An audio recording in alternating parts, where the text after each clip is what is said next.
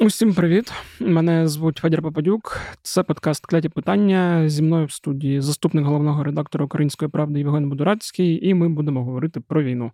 Женя, привіт. Привіт. Давно не бачились. Де був, що робив?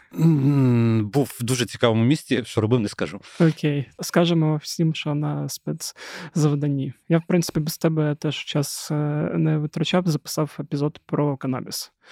От, Тільки в аудіоформаті. В кого, в кого, знаєш, типу, в нас вільна країна.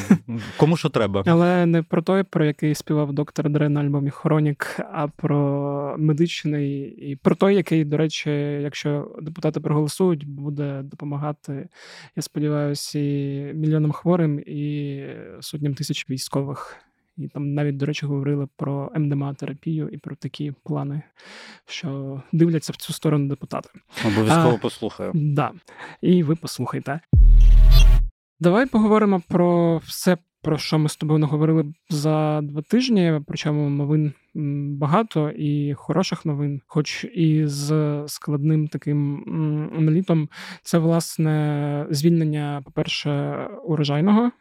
А я би з другого боку почав. Знаєш, Ти типу, знову що... зі сходу. Я знову, да, я знову наверх іду. От. Ну, я просто хочу да, про головні точки, що це Роботіне, де зараз вже в самому селищі точаться бої, і все, що я читаю про це, виходить, що дуже важко. Але якщо ти хочеш зі сходу, то давай зі сходу. Я так розумію, ти в першу чергу хочеш поговорити про те, де наступають росіяни. Ну, власне, е, я в першу чергу хочу поговорити про те, що називається не дуже приємні новини, але mm-hmm. в плані того, що Куп'янськ це доволі складна точка, і ми бачимо, що вони вже підходять до Сінківки. Сінківка, щоб ви розуміли, це околиці, передмістя, так би мовити, Куп'янська. Наша влада нарешті сказала про обов'язкову евакуацію. Насправді це треба було робити, як на мене, трошки раніше, але не я ухвалюю рішення в цій країні. Е, зробили, коли зробили. Власне, це просто показник і таке знаєш, свідчення того, що вони визнають, що там ситуація складна. Е, те, що там ситуація складна, ми постійно говорили, але е, якби в якісь такі. Відповіді в нас були в основному всіх зведеннях, що все добре, ми тримаємось. Власне, там я б не сказав, що ситуація там патова чи щось інше, але до Куп'янська близько підібрались, і місто під постійними обстрілами. І треба розуміти, що це той напрямок, який, якщо так говорити, разом з. Сватівським напрямком, який трошки нижче, вони є зараз найскладнішими в плані того, що, по суті, Сирський сказав, що ми будемо готувати там е, укріп район угу. новий. А це значить, що ми визнаємо, що росіяни доволі близько підібрались до наших позицій в Куп'янську. Якщо говорити про те, чому так відбулося, е, давай нагадаємо. Ну, ну якщо там, знаєш, е, це доволі просто пояснюється, воно просто дуже близько до кордону з Росією, угу. і вони можуть собі логістику там забезпечити постійно. І тому їм там наступати, скажімо так, трошки легше в плані того, що їм не потрібно дуже далеко там їхати, робити собі цей рукав великий для логістики. Тому там їм е, в цьому плані простіше. Що їм складно, то що в них не вистачає сил, і це добре для нас. Але теж треба розуміти, якщо ми туди трошки прикидом сил, значить їх буде десь не вистачати. Тобто, в принципі, це одна з тих причин, заради якої вони це роблять. Куп'янськ, перш за все, це е, транспортний вузол. І якщо там думати про те, що вони хочуть е, рухатись далі, то він їм дуже потрібен. Саме тому ми будемо його захищати. І я так розумію, враховуючи, що і сирські, і всі місцеві військові адміністрації залучені в процес що на цю точку, на жаль, ми будемо ще довго дивитись, як на таку, яка має великі ризики. Угу. Е, Ну я питав, коли про те, чому так сталося, я мав на увазі, що вони туди накидали дуже дуже всього багато. Ну е. вони накидали туди дуже багато. Вони прострілюють кордон з території Росії, по суті. Угу. Тому я думаю, що ну, там уважно треба придивлятись, але враховуючи ті рішення, які ухвалює влада і військове керівництво, ситуацію бачить. Да, я ж так розумію, що вони намагаються видавити наші збройні сили за оскол за річку. Це їх перш, перше чергове завдання це видавити нас за річкою, тому що річка є природною а, перешкодою, і якщо вони в нас видавлять за річку, а я поки що, скажімо так, перспектив не бачу для них, е, то нам дуже сильно ускладнить будь-які там наступальні дії навіть нижче, там в районі Кремінної або в районі Сватова.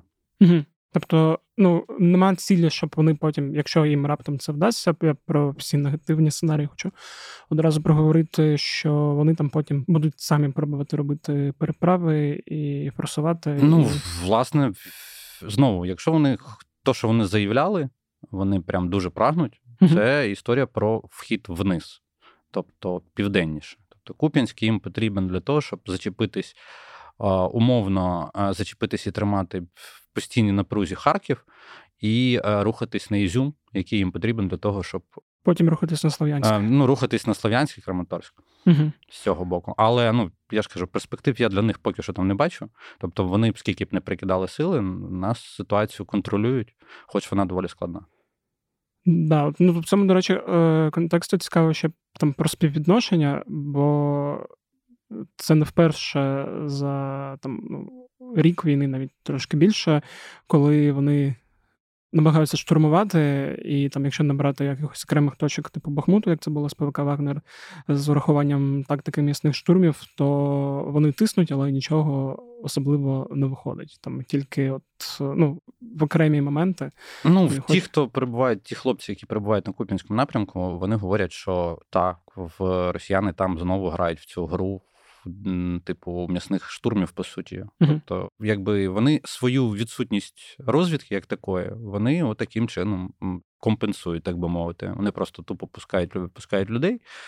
Ну, виживе, виживе, не виживе, не виживе. Ну, тобто, в, в них е, тут якби я б не хотів би просто порівнювати, тому що знаєш, як нас люблять сильно порівнювати. Тобто тактика, яку вагнера робили в Бахмуті, в принципі, зараз відчутна на Куп'янському напрямку, тільки все-таки масштаб трошки менший. Як це знаєш, щоб не налякати людей, що там в Куп'янську зараз другий Бахмут. Ні, це не другий Бахмут, це Куп'янськ, і він має свої певні е, ландшафтні.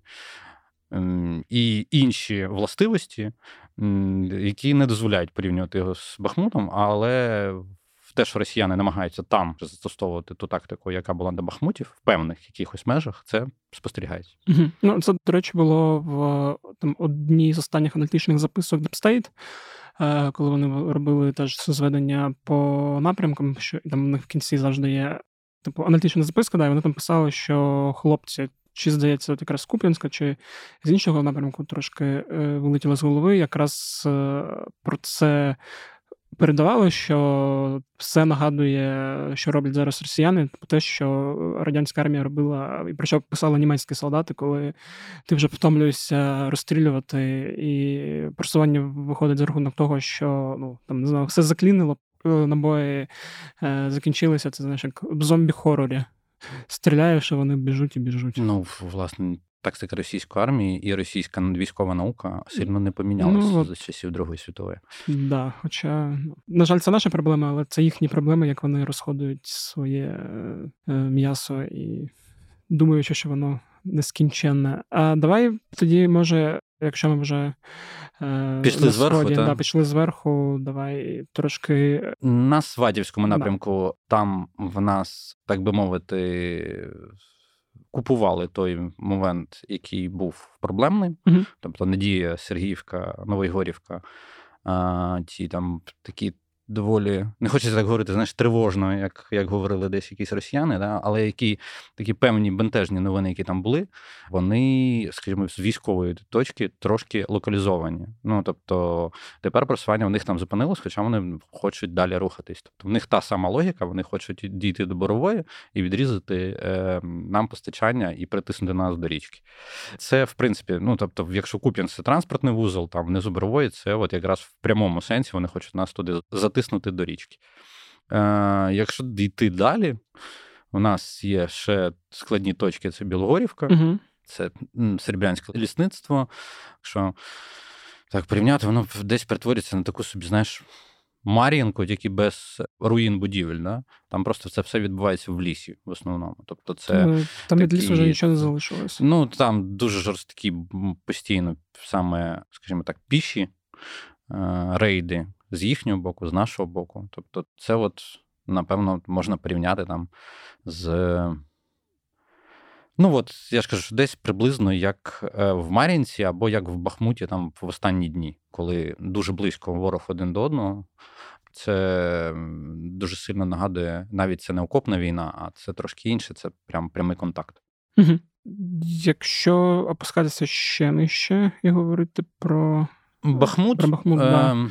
Ну мені здається, там без змін. Ні, там є зміни. Хто ще не дивився, фронтлайн, подивіться наш з е, Сівгіль з Жоріним поспілкувались з пресофіцером третьої штурмової, верніше зам заступником командира, щоб не не дай Боже якось посаду неправильно людині сказати. Так от е, там що з'явилось? Там з'явилось те, що вони почали працювати і кидати в бій вже зовсім не так, е, як робили раніше. Тобто там вагнерівської тактики практично вже немає, але там є трошки інше. Інше це з'явилася Іспаньола там. Якби хто не дуже в темі, є така штука, як футбольні вболівальники. Ультрас і багато чого. І враховуючи, що Азов і третя штурмова, яка була складовою, якби Азову, це е, люди, які в тому числі були сформовані саме з футбольних активних вболівальників ультрасів, вони точно знають, хто перед ними. Тобто вони побачили, що перед ними так мовити, підрозділ Еспаньоло це підрозділ, який сформований на базі е, російських ультрасів московського футбольного клубу ЦСКА. Росіяни дуже довго розкачували цю історію, е, намагались загнати, якби стимулювати футбольних ультрасів, щоб вони йшли воювати, створили цю іспаньолу. І як кажуть хлопці з третьої штурмової, в них е, якби перше хрещення пройшло дуже невдало. Е, ну тобто, третя штурмова їх рознесла в перший же їх бій. Але сам факт того, що вони з'явились. Це от якраз то, що трошки вирізнює ситуацію е, на Бахмуті з тим, що було там кілька тижнів тому. Да, я ж розумію, ну, власне, те, що ти про це розповів, е, доводить і показує, що вони постійно підкидують резерви. Тобто Так, для них, них е, просто ну, виходить, що єдине, що. Не змінюється, це те, що самі десантники якось в прямі бої не дуже поспішають вступати. Не хочуть вони проти третьої штурмової в прямий контакт сильно входити. Угу. Е, Ну, добре, да, бо я зрозумів, що от якщо дивитися на мапу, то там особливих змін саме по... Ну, є в посилення в тиску на Авдіївку. Угу. Е, Це відчувається, але теж умовно контрольовано з нашого боку. Є новини з по суті з Вугледарського Маріупольського напрямку. Е, росіяни почали закопуватися, але це якраз вже напевно про Е, наші успіхи в районі урожайного. Да. Ну от е, це можна поєднувати. Тобто, от е, офіційно підтвердили, що урожайне звільнено. звільнено. І, і е, після цього почали наші, скажімо так, люди, які знаходяться в Маріуполі, говорять про те, що росіяни починають там закопуватись. Тобто в Маріуполь е, зайшло багато військової техніки російської, і вони намагаються в районі, хто місцевих, хто ні, відкриту мапу, там є ем, одна з околиць, яка називається Нікольське. От в районі Нікольського здається, ну тобто. Цю інформацію підтвердити ми поки не можемо, та супутникових знімків ми не бачили, але, начебто, як говорять в спротиві, що, начебто, росіяни там закопують. Тобто вони, напевно, вже очікують, що ми можемо піти на Маріуполь. Е, ну, Було б е, добре, да, але я так розумію, все одно далеко поки що від урожайного до. Ну, це просто далеко, і це ще, ну, типу, там треба розуміти, що урожайне це складова першої лінії оборони. Так да. само, як і Роботіне. Ну, можемо зараз вже вкупі приходити до того, що ти починав. В чому різниця? Роботіне зразу з ходу, воно так, знаєш, як це зверху лінія. Оця, е, якщо ви бачили ці карти, оці з червоними цяточками, uh-huh. типу з тими лініями. В роботі воно вверху, в урожайному виходить там воно внизу, там десь в районі там завітного бажання Старомлинівки, яка no. нижче знаходиться. От вони отак от перегорнуті. Тобто, урожайне нам дає, що ми можемо підійти вже ближче, щоб їх починати розбирати. Ми розібрали першу частину, яка була за урожайним. Тобто, виходить, що урожайне це свідчення того, що ми змогли розібрати частину першої лінії оборони. Uh-huh. А в Работіному, як ми заходили, ми заходили з усіх боків. По суті, ми пробували спочатку з заходу, в нас не вийшло. Пробували е, з півночі, було складно. Е, спробували зі сходу. Вдалося їх провалити і, по суті, зайти в населений пункт. А про звільнення говорити поки що зарано, але те, що в самому населеному пункті вже точаться бої, факт. Е, да, ну це проработано вже. А я хотів е, так трошки ще до урожайного повернутися, питати. Правильно розумію, що якби е, наші збройні сили вже закріпились, ми бачимо новини про те, що росіяни намагаються штурмувати, і добре, що це не вдало, і їхні. Ну, спроби контратакувати закінчуються нічим. Які мають бути подальші дії збройних сил? Ну, це рух в сторону завітного бажання і Старомлинівки, Е, чи там. Ну, дивись, це ж, е, по-перше, такі рішення ухвалює військове керівництво. Ми uh-huh. можемо тільки гадати. Якщо гадати, типу, куди наші можуть йти, ну, типу, треба йти, е, скажімо, до Старомлинівки. Uh-huh. Факт. Ну, Тому що там це одна з складових, дуже важливих, так само, як от Работіне трошки виходить західніше, а, яке важливе там для Мелітопольського напрямку, а так само от урожайна Старомлинівка важливе для Бердянського напрямку. Виходить. Тому ми говоримо про те, що от той Бердянський напрямок він може перетворитись на вугледарсько-маріупольський, і тому росіяни це відчувають і, ну, скажімо, починають закопуватись в районі Маріуполя. Якщо ця інформація підтвердиться, це виглядає достатньо логічно. І це що знову підкреслює, що не треба недооцінювати ворога. Ворог все бачить, ворог до всього готується, до всіх сценаріїв. Тобто, якщо спочатку вони не вірили в те, що ми можемо щось зробити там на переріз до Маріуполя, хоча багато хто і ми в тому числі говорили, як і військові експерти, е, верніше, не ми військові експерти, а військові експерти говорили. Просто нагадую знову, щоб не було ніяких тих. Ми не військові експерти. Ми е, журналісти, які цим цікавляться. Все, крапка. Тому, якщо ви в таких умовах готові нас слухати, слухайте. Якщо вам хочеться військової експертизи, йдіть до військових експертів. Так от, е, якщо проговорювання сценарії можливого наступу українських ЗСУ вниз е, на Бердянськ або на Маріуполь, е, вони проговорювали з самого початку. Росіяни, напевно, про Маріуполь не вірили, але якщо вони починають там закопувати, значить вони в цю перспективу повірили. Ну, так розумію, це не означає, що там вже. Це нічого ще не означає взагалі. Да. Ну, тобто, це Це просто треба проговорити. бо... Так, це треба ну... проговорити, що якщо ви раптом будете бачити, що будуть з'являтися новини про щось, що відбувається в районі Маріуполя з російського боку, то це якраз відповідь на те, як діють Збройні Сили України. Угу. Ну, в принципі, про Роботіна ти теж пояснив, що там ситуація схожа, але ну, просто інший напрямок складніше. ну, як да. то прямо обернена ну, виходить. Да, да, да, от хотів про це сказати.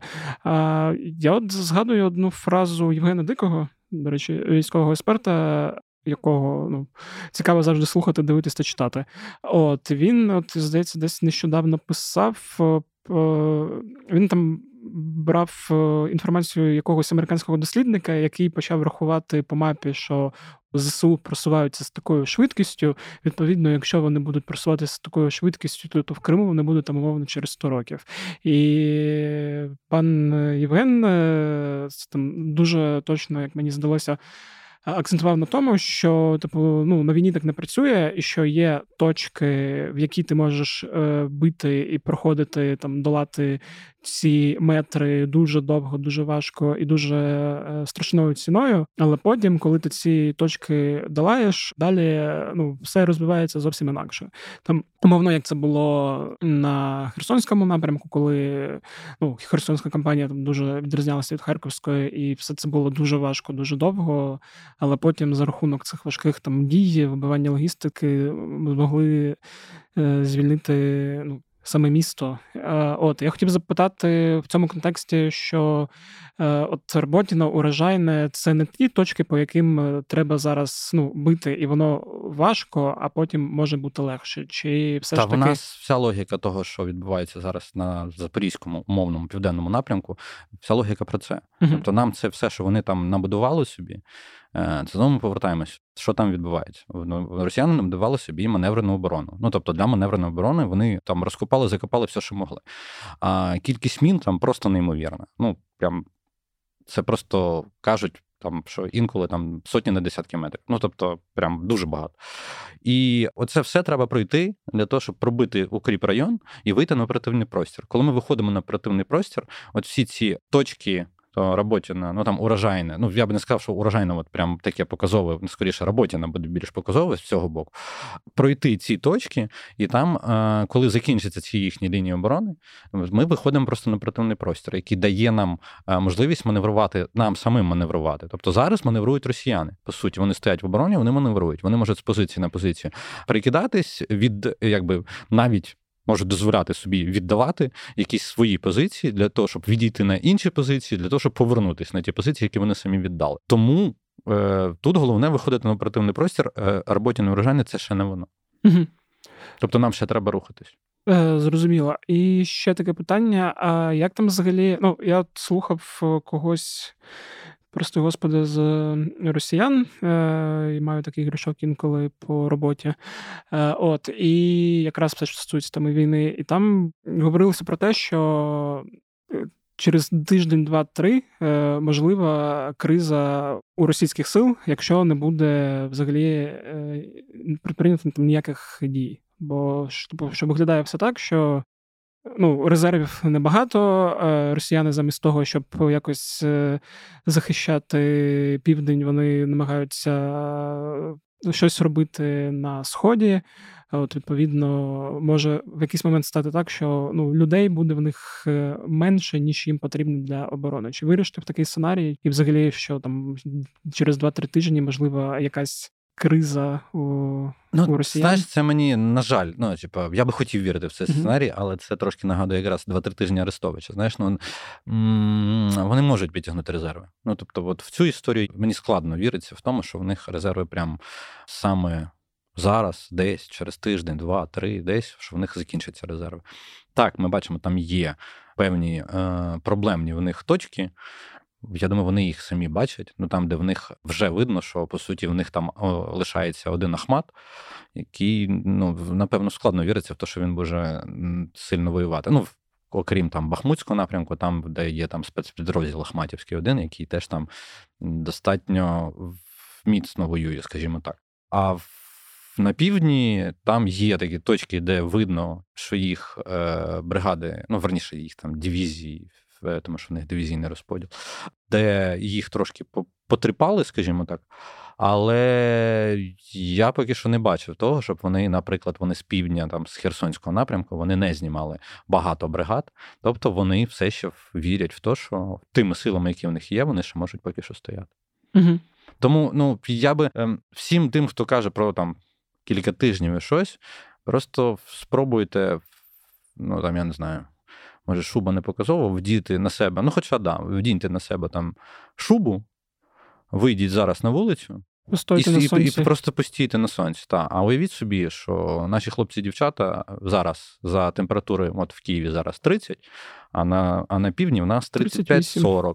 Yeah. А на сонці це ще більше. А війна це про те, що твоя територія, скільки б ти не обсипав артою всім іншим, поки на землі не буде стояти українська людина, це не буде вважатися відвойованою звільненою територією.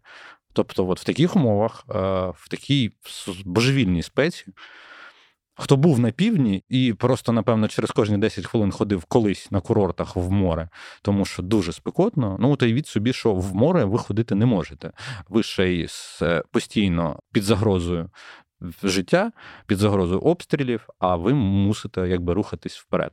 Ну от коли от ви це зрозумієте, ем, ви будете трошки, напевно, скептичніше ставитись до всіх розповідей багатьох експертів про 2-3 тижні або ще щось.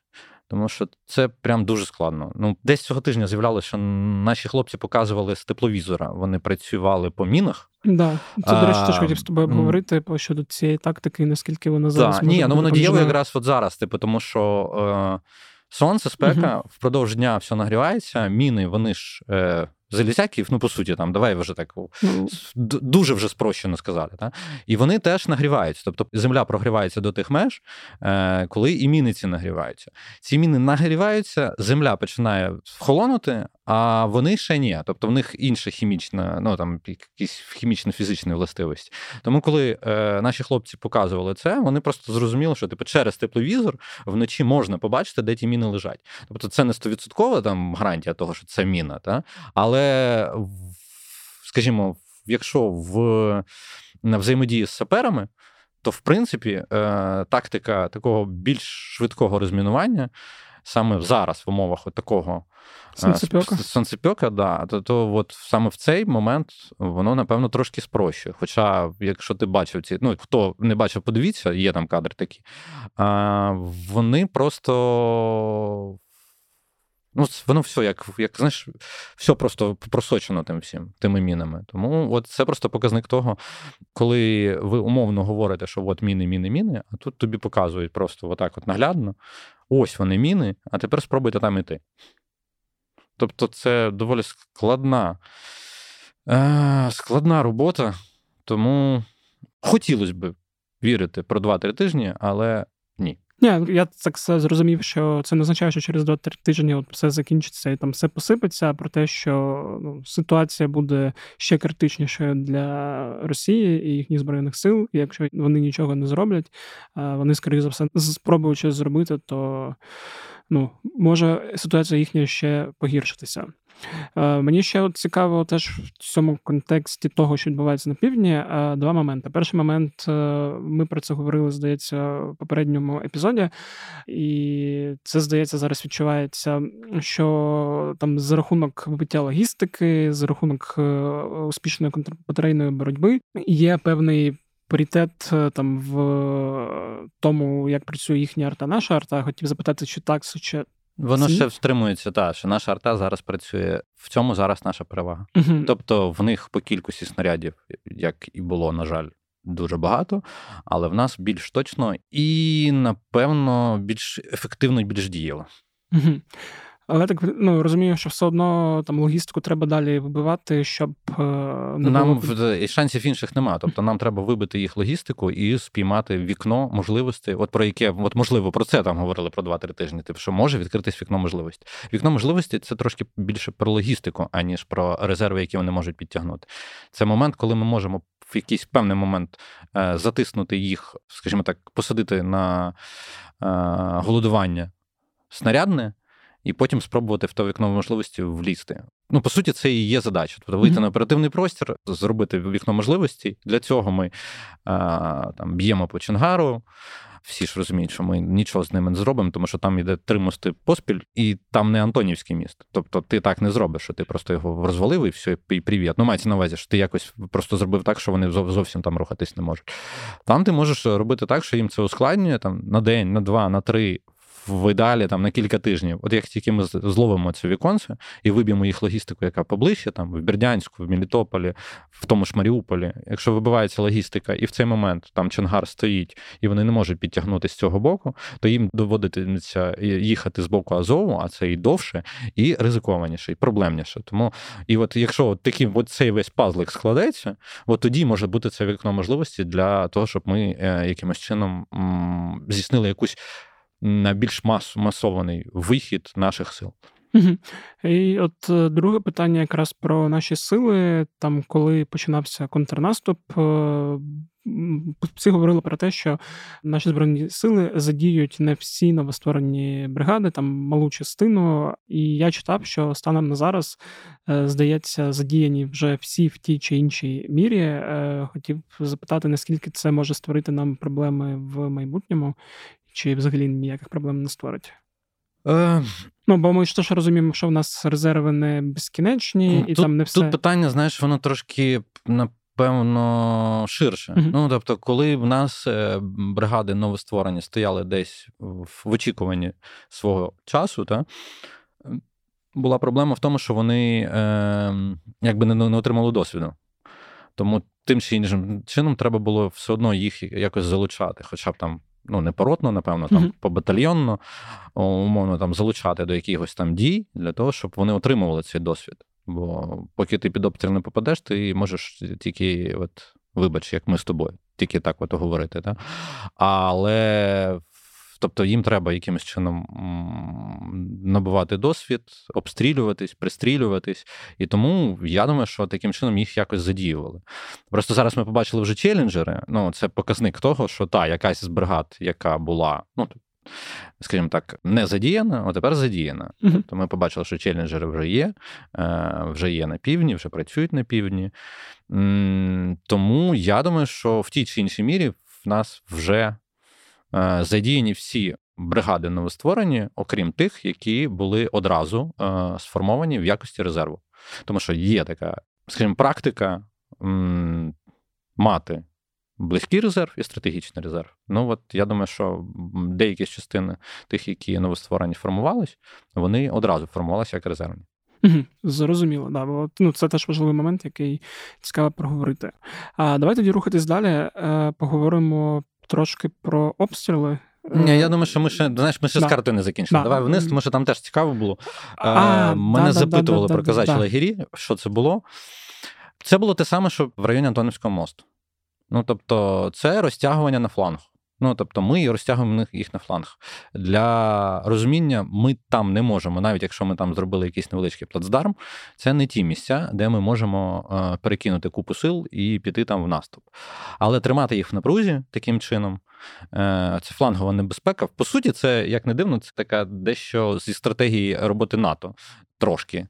Але оця флангова напруженість для них вона їм не дозволяє почувати себе комфортно. Тобто, якщо вони з півдня будуть прибирати е, свої там резерви і ті, які їхні там підрозділи, які в них там задіяні, то ми можемо якимось чином цей що успіх то, е, поширити. Знаєш, і вони розуміють так само, як і е, ми, для чого ми це робимо. Але нічого з цим вдіяти не може, тому що ми бачили, що в казачих лагерях. Скільки народу ми взяли в полон, тобто вони прям того рейду, який ми зробили, там явно не очікували. І вони злякались буквально там, напевно, наскільки на 3-4 дні вони випали, вони не розуміли, що з цим робити, поки вони почали протидіяти якимось чином. Тобто це пройшло з того часу там 3-4 дні. Казачі Легірі, Антонівський міст, е, район Олешик це все якраз про те, щоб вони не почували себе спокійно. І як показує практика, в район Антоновського моста вони били, били, били, били, в тому числі там застосовували іскандери і все інше, і нічого в них там особливо не вийшло. Угу. Але я думаю, що це буде продовжуватись, і дай Боже, щоб таких місць було більше, тому що ще яка одна з цілей, яка в нас є там, це трошки. Хоча б трошки послабити тиск на багатостраждальний Херсон. Тобто, хоча б трошки відтиснути їх від тих місць, звідки вони можуть його прострілювати артою напряму. Поки що про це не вряд можна говорити, але дуже хотілося. Ну, тому да. що місто прям дуже сильно страждає. Ну да, це як е, Харків страждав, коли. Ну, Харків і зараз страждає ну, так тоді само. тому що... Маю на увазі, коли от була теж е, від арти. Тобто зараз це Харків, такий, як і Запоріжжя, коли просто насипають умовними з 300, із 200 і так далі. От, а, ну, типу, да, по арті хотілося б, звісно, відвинути. Да, я трошки забув про ці казачі лагері, бо я коли побачив відео допиту цього їхнього як там звуть цього полковника, виглядало це, звісно, класно. От, І рейд видався максимально вдалим. От, Тепер давай про обстріли і про ракети. Про обстріли. Да. Е- Бачите, ти... вони вони розтягують наше ППО. Бачите, вони менше б'ють по Києву, тому що розуміють, що тут прям сильно ну, захищено. В нас за весь цей час, там за ці два тижні, було буквально дві спроби атак на Київ, але дуже багато спроб, окрім стандартно Харків, Запоріжжя, Херсон, які, на жаль, ну, типу, дуже близько до них і часто прострілюються, і Дніпра. Ми бачили і Миколаїв, і Одесу, Чернівецьку область бачили, бачили е, Черкаську область. Бачили ми, здається, ще в Західній області дуже багато, і бачили ми спроби ударів по аеродрому. Цілий в них три, по суті, як я побачив, і як я поспілкувавшись з людьми, які цим займаються. Цілий в них три. Перше, це е, вони хочуть зловити наші Су-24. Mm. Прям дуже сильно хочуть зловити Су-24, тому що бо на них Штормшеду, скальпи, все на них. Вони хочуть ставити Су-24, хочуть, е, як побачили ми в удар по Івано-Франківському аеродрому, е, як пояснював тоді Ігнат, що там тренувались наші молоді пілоти, які мають їхати за кордон інструктуватись і пілотувати F-16. Тобто вони бачать цю небезпеку і пробували якимось чином щось вчинити по наших молодих пілотах, які тренувалися на Франківську. І ми бачимо, що ну, третя стандартна, якби класична ціль, вони намагаються максимально розрядити наше ППО. Тобто це стандартно і. По західній техніці вони теж намагаються бити, якщо вони думають, що там десь є скупчення. Це особливо показово, от всі ці тези, про які я говорив, перш за все, це авіаційні цілі. Це дуже показово. Це постійні удари про Старе Константинову. І от були удари там, я знаю, були удари по Бродах, по Івано-Франківську. Тобто, це всі ці міста, де якимось чином задіяна наша авіація. Ну, сушки вони хочуть ловити, тому що вони хочуть, щоб нас їх не було. Ну, їхнє бажання зрозуміле і пояснювальне. Да, я пояснювальне, би сказав, ну, там, да, але... Зрозуміти мені поки що. Ну, ну... На, Наше сподівання, що їхнє бажання буде не реалізоване. Не реалізоване, так. Давай тоді, щоб теж е, їхні бажання не були е, не реалізованими, поговоримо ще про ракети, які можуть додасти їм певного клопоту. Це про німецькі Тауруси. Е, Дуже цікава ракета. Да. Розкажи, що е, це, чим воно схоже, я не знаю, на той же е, Storm Shadow, чи схоже взагалі чи ні, і з чого воно запускається, як летить і як сильно б'є. Так, ну якщо тут почати? Ну, перш за все, напевно, напевно, треба починати з того, що це е, ракета, з яка класифікується як стелс тобто яка дуже важко виявляється е, радіозасобами. Та? Як це взагалі працює? Звучить як вундервафля. Е, так, ні, ні, це не вундервафля. Тут просто як це працює, чому що називають стелсами і все інше. Е, по ракетах. Воно працює таким чином, що для цього треба мати хорошу розвідку. Тобто вона буде непомітна для тих ППО, якщо ти знаєш, де вони знаходяться то це по суті е, е, росіяни так роблять, наприклад, для своїх кінжалів, коли mm-hmm. вони мігами намагаються цілими днями нас кошмарять, а вони виявляють наше ППО для того, щоб задати своїм ракетам. Вони ж не просто так ці міги піднімають, якщо комусь здається. Тобто вони піднімають перш за все, типу, для того, щоб виявити нашу всю цю е, розвідувати, де наше ППО, для того, щоб своїм ракетам задавати якісь цілі. Так от, Таурус працює таким чином, що е, коли їй здається ціль, просто зразу на старті внизу. Якщо ми правильно все розвідували по ППО, е, яке може бути там зустрічатися на шляху. Е, і якщо вона знає, де ППО, тобто, якщо ми все правильно показали, то вона просто не буде видна їм.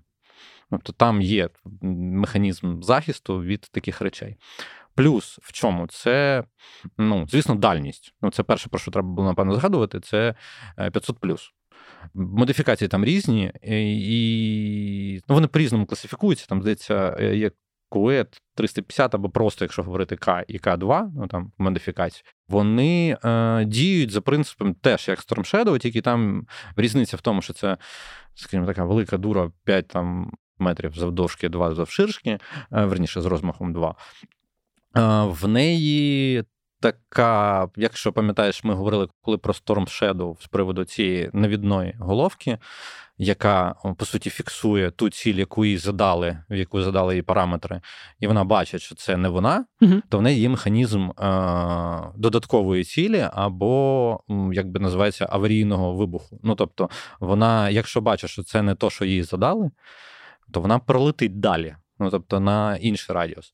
Це перше, це е, штука, яка дозволяє уникати, наприклад, е, там того, що роблять росіяни. Вже видно, що частенько вони б'ють по цивільних, просто щоб бити по цивільних, але як правило, вони б'ють по цивільних, тому що вони або косоруки, або в них просто неточні ракети.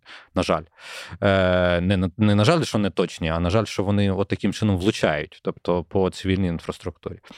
І от ця ракета Таурус, яка вона може задаватися по параметрам, е, вона все враховує, тобто і рельєф. Ті самі якби бонуси, які в Storm Shadow, але при цьому ще до цих бонусів це дальність, і при цьому до цих бонусів ще е, те, що вона е, що називається бункерна ракета. Тобто вона має кумулятивну частину і такий гострий наконечник, такий, знаєш, який продавлює там дуже під землю. Типу, вона е, розрахована на те, щоб пробувати всякі бункери, командні пункти і і всякі такі речі. При цьому ще які там бонуси є. Я намагаюся все знаєш, як mm все розказати. Не, типу, правильно, це е, Вона важливо. просто коли входить, е, в неї задається часовий механізм, тобто вона може зразу вибухнути, ну там при при, при дотику з поверхнею, а може вибухати повітрі на певному там на певній відстані, а може десь вже всередині, коли наконечник пробив там умовний бункер або ще щось, е, здається, часовий механізм, через який вона, ну тобто вона може пройти там там 5-10 секунд, потім вже вибухнути. Тобто, це розумна ракета, цікава ракета, але там є, як завжди, деякі мінуси. Мінус е, у німців їх. Небагато? Не так багато, хоча заявлено там було 600 е, колись саме для своїх потреб, тому що вони ці ракети робили для для корейців це базово. Ну, тобто, Корея використовує Тауруси, е, ну, верніше, має на озброєнні, давай так скажемо, і Іспанія. Uh-huh. А, Причому цей корейський варіант, це от К в стандарті, це якраз 500 а, і ну, такий важкий варіант. А є варіант легкий, ну, типу Light, або називають або К2. Він трошки менший по дальності. Але його можна присобачити до е, інших типів літаків. Тут ми переходимо до головного.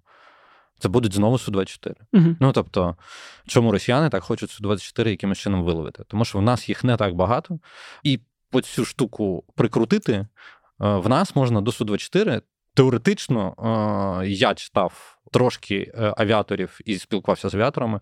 Вони говорили, що теоретично це може бути су 27 але це якраз версії К2. Ну тобто, типу, якщо вона буде легшою, і е, це для цього вона і облегшується, mm-hmm. типу, для того, щоб прикручувати їх до інших літаків, які е, трошки легші. І виходить так, що часто говорять, що. Тауруси е, можуть там дати. Там. Ну як німці що Шольц сказав, да? знову дивиться на Штати. Ви даєте Атакамс, ну, типа, ми дамо Тауруси. Це, звісно, все. ну, я сподіваюся, що така історія буде продовжуватися як із леопардами, що і ті, і ті дадуть. Але в штатів є ракета, яка називається по типу дуже схожа на Таурус, з дуже схожими характеристиками, про яку, в принципі, я не так багато чую в нас. Ну, якщо в нас я не так багато чую, то або американці зразу сказали, що вони нам їх не дадуть, або. Просто за своїми характеристиками вона може просто нам не підходити. Хоча насправді вона ідентична Таурусам, це ну, ідентична, умовно ідентична, це AGM 158, і в Штатах їх дофіга. Ну, якщо mm-hmm. там порівнювати. Але я так розумію, що AGM 158 ми будемо отримати тільки вже там, якщо навіть розмова про це піде, то тільки з F-16. Зрозуміло. Тобто тільки з тією платформою повітряною, з якою вона працює по номіналу, скажімо так. Тому от Таурус це цікаво. Таурус хотілося б, щоб наші е, докрутили німці знову, е, як це затягують цю розмову про те, що вони бояться, що ми будемо атакувати е, Росію цією ну, зброєю. Хоча розмови, затягують всі е, всі західні, там, всі затягують західні, коли та, хоча насправді у всіх міжнародних там якихось договорах і всьому іншому, в принципі, ніде не прописано того, що ми такого не можемо робити. Але ми постійно їм говоримо, що хочете, ми навіть гарантії на себе візьмемо, що типу, що ми не будемо використовувати вашу зброю для нападів безпосередньо на ворога, на території ворога. Ну, побачимо, що це буде, але ну, типу, Таурус дуже цікава ракета, mm. і дуже хотілося б, щоб ми її колись отримали. Ну, сподіваюся, так і буде. А, Давай коротко ще проговоримо кілька тем і будемо закруглятись. А, Одна тема мені здалась цікавою. Це от ми записуємо 18 серпня. А 17 серпня Зеленський вів дію рішення РНБО щодо перевірок ТЦК і відсторонення всіх обласних голів ТЦК. Власне, е, воєнкомів. воєнкомів, да, по старому. От е, і з призначенням там, на їхнє місце там бойових. Е, офіцерів. Е, я от хотів взагалі спитати, що ти про це все думаєш, бо є відчуття того, що ну, ТЦК е, за там скільки майже два роки повномасштабної війни, е, особливо в останній рік, от е, показали себе так, що не мають якоїсь ну не те, що довіри, а ну да, довіри від людей. Тобто комунікація на рівні громадянин військомат вона провалена повністю. І мені розповідали таку історію, коли МВС набирали свої підрозділи. В них там було все красиво через сервісні центри. Там люди могли прийти, почитати брошурки. Їх от намагалися максимально зацікавити. І цей ваш, вони ну, відчули сервіс. І коли вони виходили з цих центрів, там їх ловили хто? Воєнкоми. Воєнкоми, да, бо ну, типу, вони ж тут, якщо стоять, то вони готові, типу, то давайте одразу до нас і там якомусь, е, ну, фактично, ну, не те, що розганяли, а просто от е, створювали інші вже неприємний досвід, яким стал сталкуватися нікому не хотілося. І в мене є побоювання, що заміна там обласних воєнкомів нічого не змінить, бо це взагалі система, і систему ну, треба міняти якось інакше, але можливо в тебе є інша думка. і... Що повинен робити військомат? Ну от, от по-твоєму, що він повинен робити от в умовах е, мирного і воєнного часу? Е, в мирного часу я ну, займатися призовниками. От Що зі мною робили, коли я закінчив школу? Покликали мене, однокласників, е, щоб ми там стали на облік, постояли в трусах е, в коридорі, показували там всі свої причинні органи різним людям, і нам сказали, годін, не годін, чи йди служити, чи не йди служити. Це це в тебе в голові так ну, відклалося я саме я, так, я, так? я так згадати, да, як це воно було, коли я це все робив е, в 2008-2007 році, чи коли це було. От е, воєнний час вони мають забезпечувати. Ну, військовозобов'язаних е, ставити всіх на облік, хто не стоїть, і потім вже за рахунок цього е, сортувати. Там же ж було ну, по законах по хвилях нам спочатку розповідали, що там перша хвиля це ті, хто воює, там друга хвиля, там резерв, третя хвиля, хто взагалі нічого не вміє, але вже для країни ситуація така. Ми за ці роки побачили, що хвиль нема все рандомно. А Другий момент, що має ну, робити, це якщо в тебе якісь компетенції, тобто ти вмієш добре це, але не вмієш це, тебе по-хорошому мають спрямувати туди, де ти корисніший. Але знову ще чув історію, коли просто є. Потреба 30 людей кудись умовно направити. Є така кіпа папочок, ти з папочки береш 30 згори, і от, типу, всі ці 30 згори йдуть туди, куди попросили. Ну, тобто, системи якоїсь, як воно має сортувати по там, тому, кому що потрібно, його нема. Тобто є от ці. І про це багато хто говорить радянські якісь механізми, коли швидко згнати, спіймати, закинути, бо ну, все горить. І за рахунок цього, я так розумію, що у багатьох людей, ну там хто там по не знаю, містам, там типу Запоріжжя, ховаються від військоматів. І, А там... чому вони ховаються? Знаєш, я тебе просто ну, намагаюсь підвести там... до того, що не, не так тому, в військоматах наш. Думають, що от зараз тебе візьмуть і одразу кинуть непідготовленого на е, Бахмут на роботі на от е, без нічого. А особливо там, що коли там десь з'являються новини про те, що в нас там із медзабезпеченням все добре, там і десь якісь старі аптечки радянські, то ну, люди собі думають, що ні, я не хочу, я краще буду якось намагатись петляти. Ну от, спітлять. А потім ти десь в військоматі знайомий через знайомого на знакомому, це називається заробляння на страху. От знаєш, боятись, ну, типу, війна це смерть, це ніяка не романтика, це смерть, бої, страх і все інше. Ну тобто, це не не зовсім те, е, ну, що, що, що тобі що тобі подобається і що ти хочеш робити. Та? Якби по суті завдання твого воєнкома, тобто твого військомату, працювати з тобою на рівні, ну з тобою, зі мною, там всіх людей, які можуть бути тим чи іншим чином залучені до війни, тобто як військово зобов'язані. Робити так, щоб я при всіх своїх страхах, умовний я при всіх своїх страхах, розумів, для чого що це потрібно. Щоб це не було папочка туди, папочка сюди, а потім, коли ти приходиш в військкомат, а тобі кажуть, так, що за соплі, це армія, все. І ти розумієш, що коротше, ти тут якби не те, що там свої кращі якості, а ти, в принципі, ти стаєш вже ніким. Ну, так, Оце радянський підхід. Ну, тобто, це армія, ти тут не сопляк, там і все інше. Це, це, Оце радянський підхід. Тобто, вся робота ТЦК в, ну, в умовах, коли в тебе вже пройшла перша хвиля давно, тобто, коли ти маєш, ем, по суті, справу суспільством, в якому страх. Перевалює перед тим, що було в першій хвилі.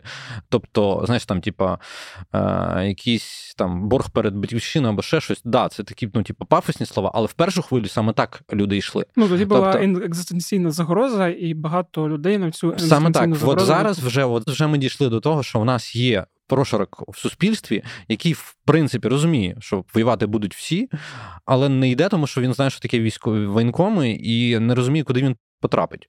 А хотілося б нормально потрапити туди, де ти можеш бути максимально корисним. Тобто вони повинні працювати з твоїми страхами і з твоїми побоюваннями і пояснювати, як це буде. Ну тобто, типу, да, ну типу, вони перш за все, звісно, вони повинні тобі казати, це не романтика, ти можеш там померти. Але для того, щоб ти був корисним, розкажи мені, що ти можеш, що ти не то. Тобто, знаєш, вони тобі кажуть, ти годен, все. Ну тобто, це перше, то що знаєш там з самого дитинства. Годен, все, давай, от це вже там білий білет, і все, не косіть, ти годен. Якщо ти хочеш на цій війні вижити і перемогти в ній, то розказуй, що в тебе найкраще виходить, і ми будемо думати, куди тебе призвати. Все, крапка. Що роблять наші військомати зараз? Справки, е, шляхи і все інше для того, там вони заробляють на страху. Тобто вони не працюють страхом так. Вони цей страх, вони на ньому заробляють гроші. Ну ясно, що не всі, але показник того, що е, президенту довелось звільняти всіх голів обласних військоматів, це говорить про те, що система настільки не так працює, що ти не можеш когось виокремити, того звільнити, того звільнити, того звільнити, а треба звільняти всіх і якось її пере, переструктуровувати. Mm-hmm. Тому що. Е, Мобілізація це штука, яка е, повинна в суспільстві триматись. А коли ми говоримо про те, що е, в нас всі не хочуть йти до воєнкомів, тому що з воєнкомами нема нема ніякої розмови, окрім того, що о, ти прийшов, іди, пішли. Ну значить, щось не так працює. Треба інакше. Ну я сподіваюся, що це інакше буде. Да? Просто в мене є от побоювання, що ну, система просто настільки монструозна, що е, цих змін недостатньо і часу недостатньо для того, щоб докорінно підійти від цього радянського до якогось е, там ну, сервісного захисного зразка, де з тобою, як з людиною, нормально комунікують і відправляють туди, де ти дійсно корисний, а не папочку, тому що треба пересунути з права вліво. От. Ну да, це ми важливо, і ну, Видно, що вона тригерить багатьох, вона тригерить і військових, які воюють, тому що в них немає ротації, їм потрібні люди, їх дратує страх цивільних чоловіків, які залишаються. Це нормально. І люди, які залишаються тут, вони бояться, бо ну не розуміють нічого. Це теж нормально, але от ці рівні різних страхів це ну ці це... рівні страхів. Отут в тебе є все серединка. Це угу. військомат, це ТЦК. От ТЦК має працювати, щоб якби задовольняти потреби тих, хто воює, за рахунок тих, хто е, ще в тилу воює. ще не воює воює. Тобто, і правильно комунікувати і з тими, і з тими. Поки що, як ми бачимо, цього не виходить. На жаль. на не з ЦСК, не з ВЛК, не з чим, не з ніякими абревіатурами. А давай остання тема, а, і закругляємось. Це от е, я звернув увагу, ти звернув увагу на те, що в Росії там, цього тижня проходила така експо Армія 2023, де е, вони це назвали міжнародною ну, виставкою. Хоча ми ми всі побачили, типу, хто є безпосередньо можливим, е, хоч і не прямим, але якраз тим, хто може назвати союзників. Да, там, е... Шість країн там було. Так. Ну там була Білорусь, Іран, Північна Корея, Індія, Китай. Пакистан, здається. Ну, тут я можу помилятись, хай ну там з шостою можу помилитись. Да, я хотів запитати. Хоча, може, шостою була і сама Росія. Да, Я хотів коротко запитати, що ти там побачив, ну, окрім смішних там роботів е, Альош і. Цих протезів з так званих ДНР, е, е, бо ну, були ще дрони, Е, була ще якась е, більш серйозна зброя, на яку от варто звернути увагу і зрозуміти, чи буде вона нести нам загрозу якусь через е, певну кількість часу чи ні. Знаєш, щоб коротко, все доволі просто. Ну тобто, ми побачили, що в них багато дронів знову. Ну тобто, то, що ми не бачимо в себе, а хотілося б, ми бачимо в них. Ми починали історію з дронами в цій війні. Але виходить так, що вони в нас вже випереджають, і це треба визнавати. До ланцетів там додалось ще пару позицій. Якщо по ТТХ вони е, не будуть брехати, хоча вони часто брешуть, як ми бачимо по ТТХ, то, то нам буде ще складніше. Це якщо так просто розповідати швидко. А якщо говорити про те, що саме показове було, це те, що ми побачили, і те, що спостерігали вже останні кілька тижнів, е, що, скоріш за все, Росія вже локалізувала шахет.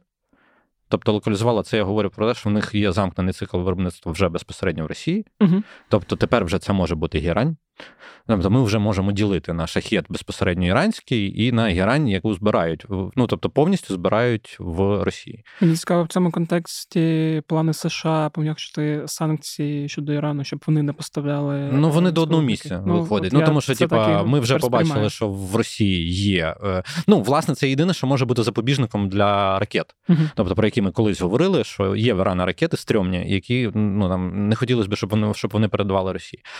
І от знову в цьому рядочку, типу шахет гірань, ми побачили на цій е, виставці точно аналогічний отому іранському китайський Sunflower. От прям.